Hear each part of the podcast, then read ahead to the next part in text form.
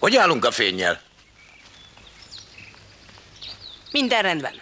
Kisen van? Elkészült mindenki? Harmadik kurblizásra indulhatunk. Kezdhetjük. Tessék!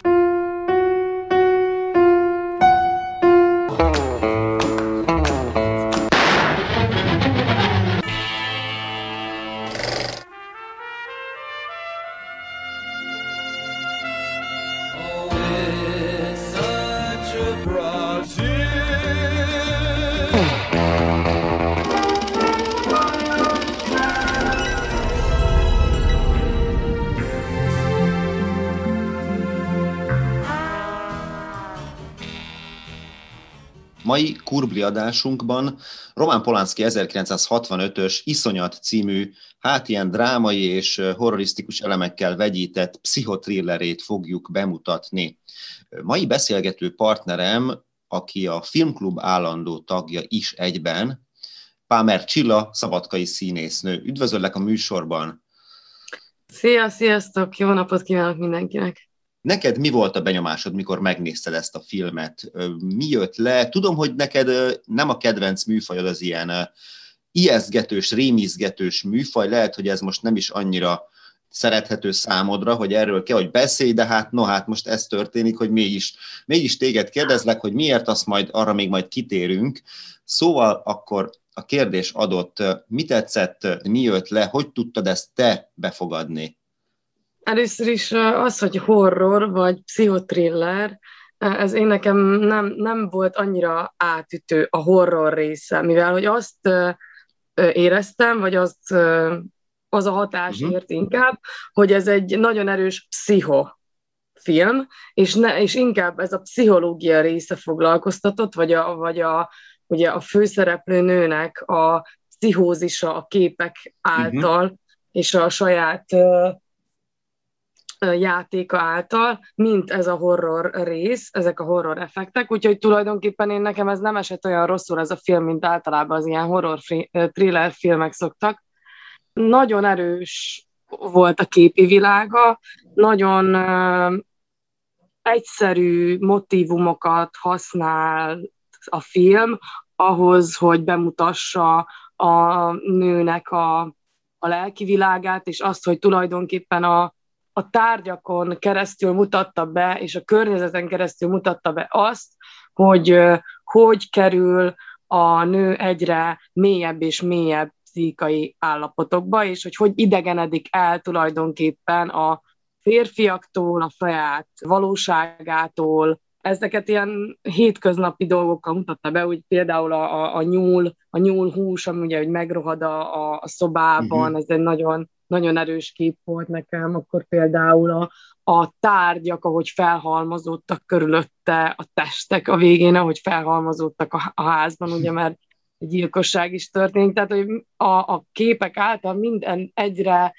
betegesebb lesz, és tulajdonképpen a lakás deformációjával látjuk azt, hogy ugye, hogy deformálódik a személyisége magának a főszereplőnőnek. Tulajdonképpen a, ennek a nőnek a kiszolgáltatottsága az, ami egyre áthatóbb, és ami nagy hatással volt rám, amikor néztem. Tehát azt, hogy, hogy tulajdonképpen nem tudtam azt, hogy mi lenne ebből a helyzetből, amiben a főhősnő van, mi, mi ebből a helyzetből a kiút. Tehát, hogy mi, mi, len, mi lehetne a megoldás ebből a bezárásból, mivel hogy ő egyáltalán nem hajlandó, és nem is képes nagyon kommunikálni szinte senkivel, tehát őt senki nem érti meg, kivéve egy barátnője, azt hiszem ővele sikerül kommunikálnia, de tulajdonképpen egy olyan pszichai állapotban kezd már a film, tehát egy olyan pszichai állapotban van már eleve a főhősnő, hogy igazán látjuk az elején, hogy ebből nem, nem igazán lesz egy pozitív végkifejlet a végére. Például egy legutóbbi írás, ami ezzel kapcsolatban megjelent, egy dolgozat, azt próbálja vizsgálni, hogy ezt a fallikus világképet mennyire mutatja be a, a rendező, úgy, hogy a, a szubjektív nézőpont, amit a kamera általában ugye használ, ebben a filmben is, mint általában véve végig az új hullám, a 60-as évektől induló új hullám stílusában. Végig ez a szubjektív kamerakép, hogy tulajdonképpen aki nézi ezt a filmet, egyrészt folyton azonosul azzal a képpel, amit lát, mert nagyon közeli, közel, nagyon közeli képeket mutat, nagyon bizalmas, szubjektív, személyes képeket és személyes mozgásokkal mutatja be ezeket a képeket, tehát tényleg úgy érzi a néző, mint hogyha ő maga is benne lenne ebbe az egészbe, és a feminista elmélet szerint tulajdonképpen ez a szemszög azt mutatja be, ahogyan erre a nőre az erőszak hat, és ahogy ezt viszonozza ő is erőszakkal természetesen, és mivel ugye ez egy betegség ennél a nőnél, tehát tulajdonképpen ő valamikor talán elszenvedhetett egy sértési sokkot, vagy valami más hatására megbetegedett pszichésen, és, és kialakult ez a férfiak iránt érzett iszonyata, és az érintés, a, te, a testek megérintése, az anyagiság elleni iszonyata tulajdonképpen ez a, ez a tekintet a néző tekintetévé válik a film alatt, a néző válik erőszak elkövetővé ilyen értelemben. Tehát ilyen értelemben ez a látvány, ez a befogadás rendelkezik ennyi kellemetlenséggel mindenképpen. A, nem véletlenül választotta, gondolom, a rendező pont Catherine Deneuve erre a szerepre, aki egy gyönyörű nő, és egy női ideál, és valahogy ennek a szépségnek a megfoghatatlansága, vagy az, hogy, egy, hogy, hogy a férfi nem tud mit kezdeni egy ilyen szépséggel, vagy a nő nem tudja, hogy lereagálni a férfiak közeledését, így módon, hogy egy ilyen, úgymond egy tökéletes szépség, ez nagyon bevonza ugye a férfi, a férfiakat. Uh-huh. És hogy, hogy tulajdonképpen valahol ez miatt még kiszolgáltatottabbá válik, mivel nagyon felhívja magára a figyelmet, uh-huh. így a küllemével, de tulajdonképpen ő ezt nem tudja viselni. Tehát azt nem tudja elviselni, hogy ő, ő a figyelem központjába kerül, vagy hogy ő ennyire bevonza ugye a férfi tekinteteket, és a, ugye a, a házmesternek annyira megtetszik, ugye, hogy rögtön ki is kezd vele. Amit kifelé mutat a valóságban, az a kép nem egyezik meg azzal a képpel, ami ő benne belül történik, a vívódás. A néző ugye látja ezt a képeket egyrészt, hogy mi történik vele a valóságban. Ő egy ilyen félénk lány, egy zárkózott, visszahúzódó, valószínű kemény depresszióban is szenved, tehát nyilván ennek a betegségnek a, a tünetei a, a holdudvara, és másrészt meg, amikor, amikor meg beindulnak a Polánszkinak, a rendezőnek ezek a vizuális hatásfokozásai, meg hogy a teret görbíti, meg, meg ilyen agresszív képmontázsokat vág össze. Ott megyünk át a, a, az igazi valóságból egy ilyen szürrealisztikus valóságba tulajdonképpen. Et, ettől válunk mi nézők is cinkossá. Tehát az áldozatot mi látjuk kívülről, hogy hú basszus, ez most ebből most nagy baj lesz, de ezt mi látjuk csak. Az áldozat meg szépen besétál a csapdába. Ugye ez a Hitchcocki alap tézis, alaptétel nagyjából. És ez az, amit tulajdonképp a Polánszki tovább visz az új hullámos történet feldolgozással és, a, és ezekkel a szürrealisztikus elemekkel, amik ugye elég egészen csak később kapcsolódnak be a filmművészetbe.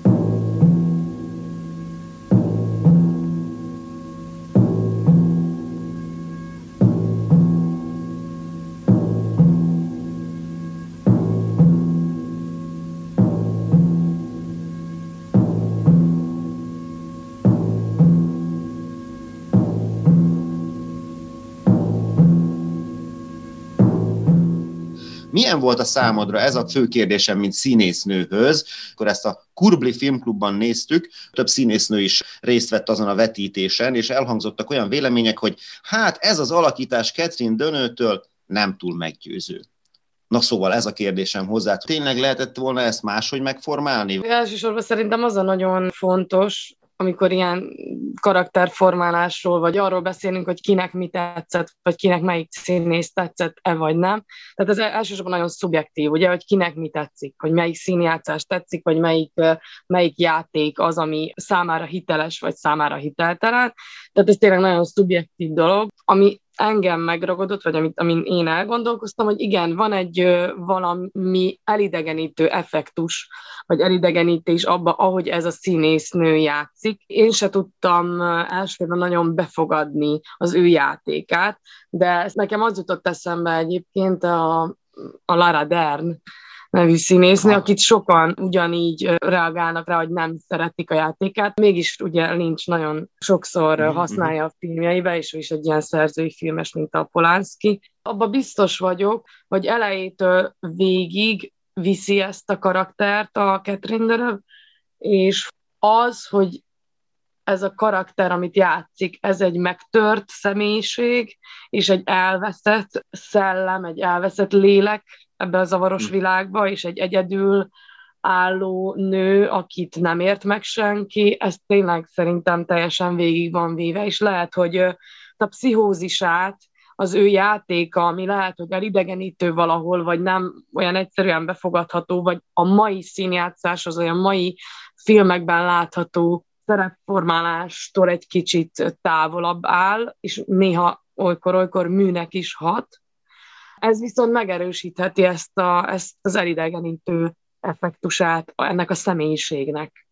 És hát uh, ahogy visszagondoltam rá, és a jeleneteire, én folyamatosan egy elveszett kislányt láttam a tekintetébe és a játékába is, amit ugye még a film vége, ahol egy fotón a szereplő gyerekkori ényét mutatja, ahogy néz, néz egy férfit, ugye, az egy ilyen visszacsatolás lehet oda, hogy ő neki le, volt a gyermekkorában valamilyen, volt a része a búzusban, vagy nem, hogy ez a gyermekies vonal, ez viszont végig ott van, és ez, ez szerintem nagyon erősíti ezt a, a filmnek az egész légkörét is, és, a, és magát a szerepet is. Hát igen, igen, egy ilyen fehér pongyolába látjuk a Catherine Dönőt a, a film játék idejének a nagy részében, és ez abban a korban nagyon divatos, minimalista stílust képvisel szerintem, de egy ilyen hasad személyiség, a hasad személyiség ugye az azt is, azt is jelentheti, hogy ő lehet, hogy valójában ott sincs, mi őt látjuk a képernyőn, látjuk, hogy megy bemegy a konyhába, bemegy a fürdőszobába, de hogy ő valójában ott mondjuk például alva jár-e, vagy, vagy éppen a fejében bolyong, és nincs is magánál, hogy most ő egy skizofrén rohamba van éppen benne, az tulajdonképpen ez a minimalista játék, ami amúgy ebben az esetben szerintem hiteles is lehet, eltakar, tehát elfedi ezeket a részeket. Igen, tehát azt fűzni még csak hozzá, hogy tényleg volt valamiféle természetellenesség a játékába. És ez lehet elidegenítő, és ez lehet zavaró olykor egy nézőnek. Ami még nekem érdekes volt, az, hogy hogy keveri a rendező az álomjeleneteket, vagy a képzelt, a képzelet jeleneteit a valóság jeleneteivel, ami még nem vagyok ennyire tájékozott, de talán abban a korban is még talán újító volt ez a, ez a stílus, vagy ez, a, ez a szerkesztés. Így van, ezt, amit említettem az előbb, pont arról beszélsz. Tehát tulajdonképpen itt már egy picit a szürrealizmus felé kezd eltolódni az ábrázolás a szürrealisztikus ábrázolás 65-ben még nagyon újnak számított. Vannak, uh-huh. már, vannak már tünetei, Godárnál is megjelenik például, de alapvetően egy picit majd ez utána fog jobban kiteljesedni ez, a, ez az ábrázolás típus. Jó, hát nagyon köszönöm a beszélgetést. Még egy kérdésem mindenképpen lenne, hogyha már itt megfagyasztottuk a levegőt a horrorisztikus Catherine Dönővel, azért megkérdezem tőled, hogy ha egy ilyen karaktert kapnál, szeretnéd ezt a karaktert eljátszani, beleélni magad?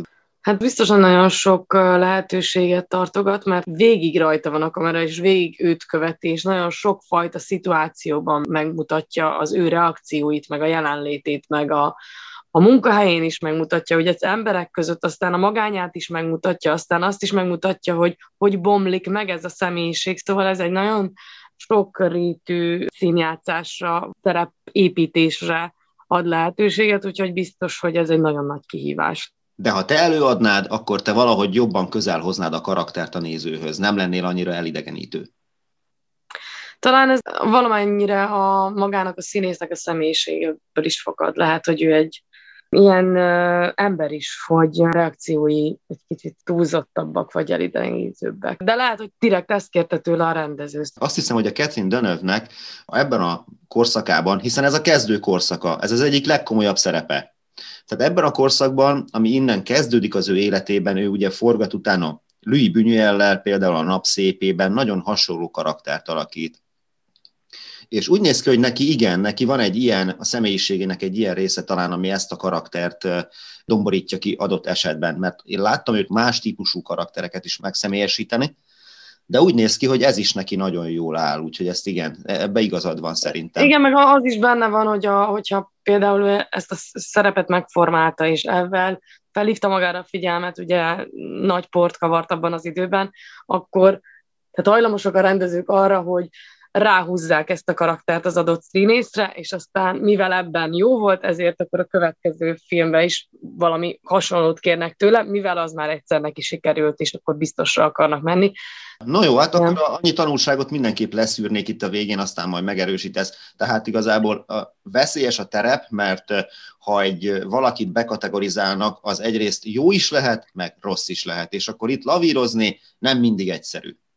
Igen, de azt még azért kiemelném, hogy a többi színész is, aki játszik a filmben, tehát aki a testvérét alakítja például, és egy hihetetlenül jó színésznő, akinek a neve úgy nem maradt annyira fenn, de hogy nagyon sokat nevettünk, meg nagyon sokat reagáltuk, emlékszem le a játékát, amikor néztük a filmet, meg a főszereplő férfi, ugye, aki folyamatosan rajong a nőért, és segíteni próbál rajta, ugye, uh-huh. és azt is elutasítja, tehát, hogy nagyon sok jó színész van még ebben a filmben, akit ki lehetne emelni.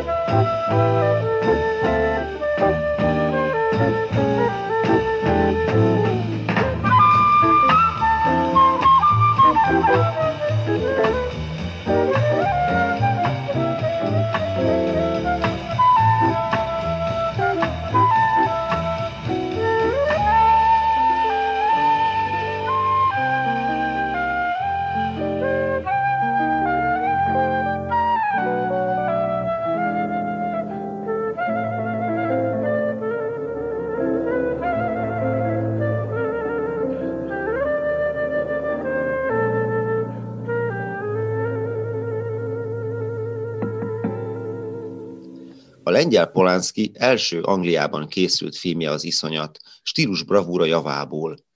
Pszichológizáló történetét a rémfilm a pszichohorror műfai konvencióival teszi érzéketesebbé. Mintha a thriller műfaj kitalálójának, Hitchcocknak tisztelegne, és öt évvel korábbi pszichóját új hullámos történet és szürrealisztikus ábrázolások kíséretében szeretné meghaladni.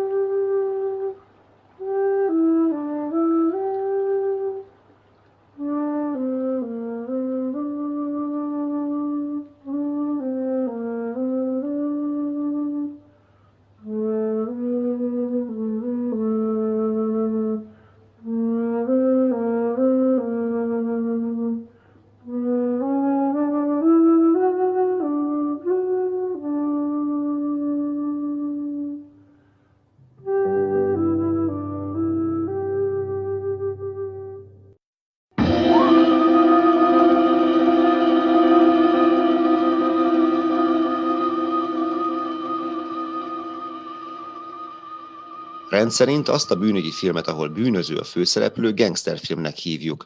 A krimi főhőse többnyire a nyomozó, a thriller műfajában pedig az áldozat szemszöge dominál.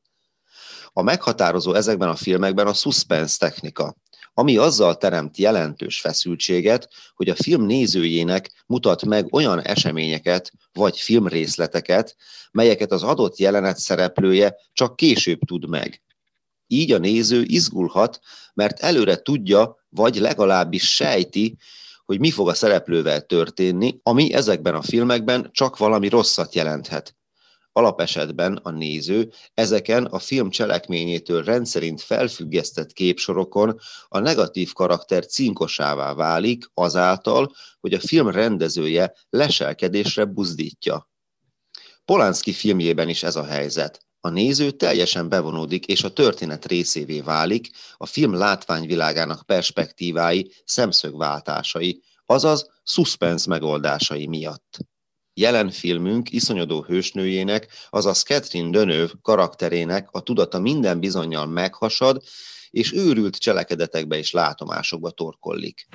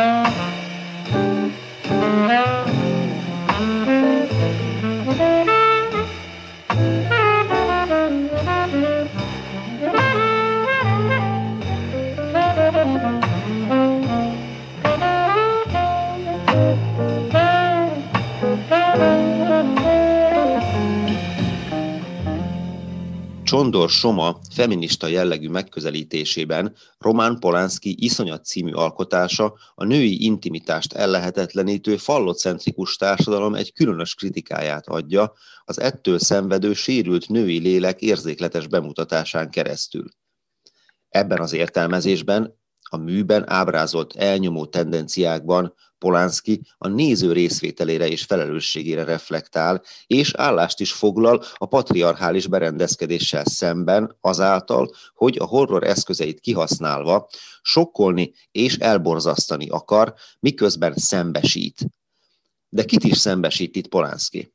A voyeur vagyis a leselkedő nézőt, mert miután a mozinéző a cselekmény részévé válik, mint illetéktelen behatoló, az elfolytott női harag és kétségbeesés áldozatául esik. Polánszki filmje ezzel rámutat, hogy a néző, avagy a fallocentrikus tekintetet birtokló voyeur épp oly bűnös a patriarchális elnyomásban, mint az a világ, ami elől a filmben szereplő Carol lakása intim magányába próbált zárkózni.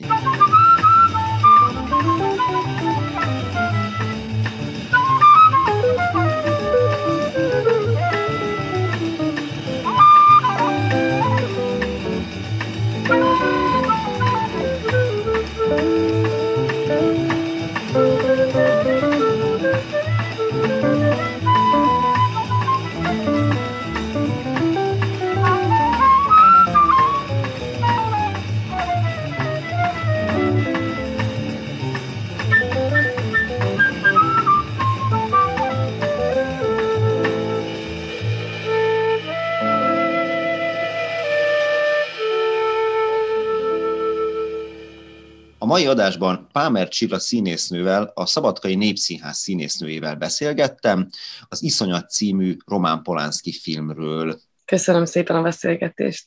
Akkor szép napot kívánok, Én és további jó rádiózást kívánok a viszonthallásra.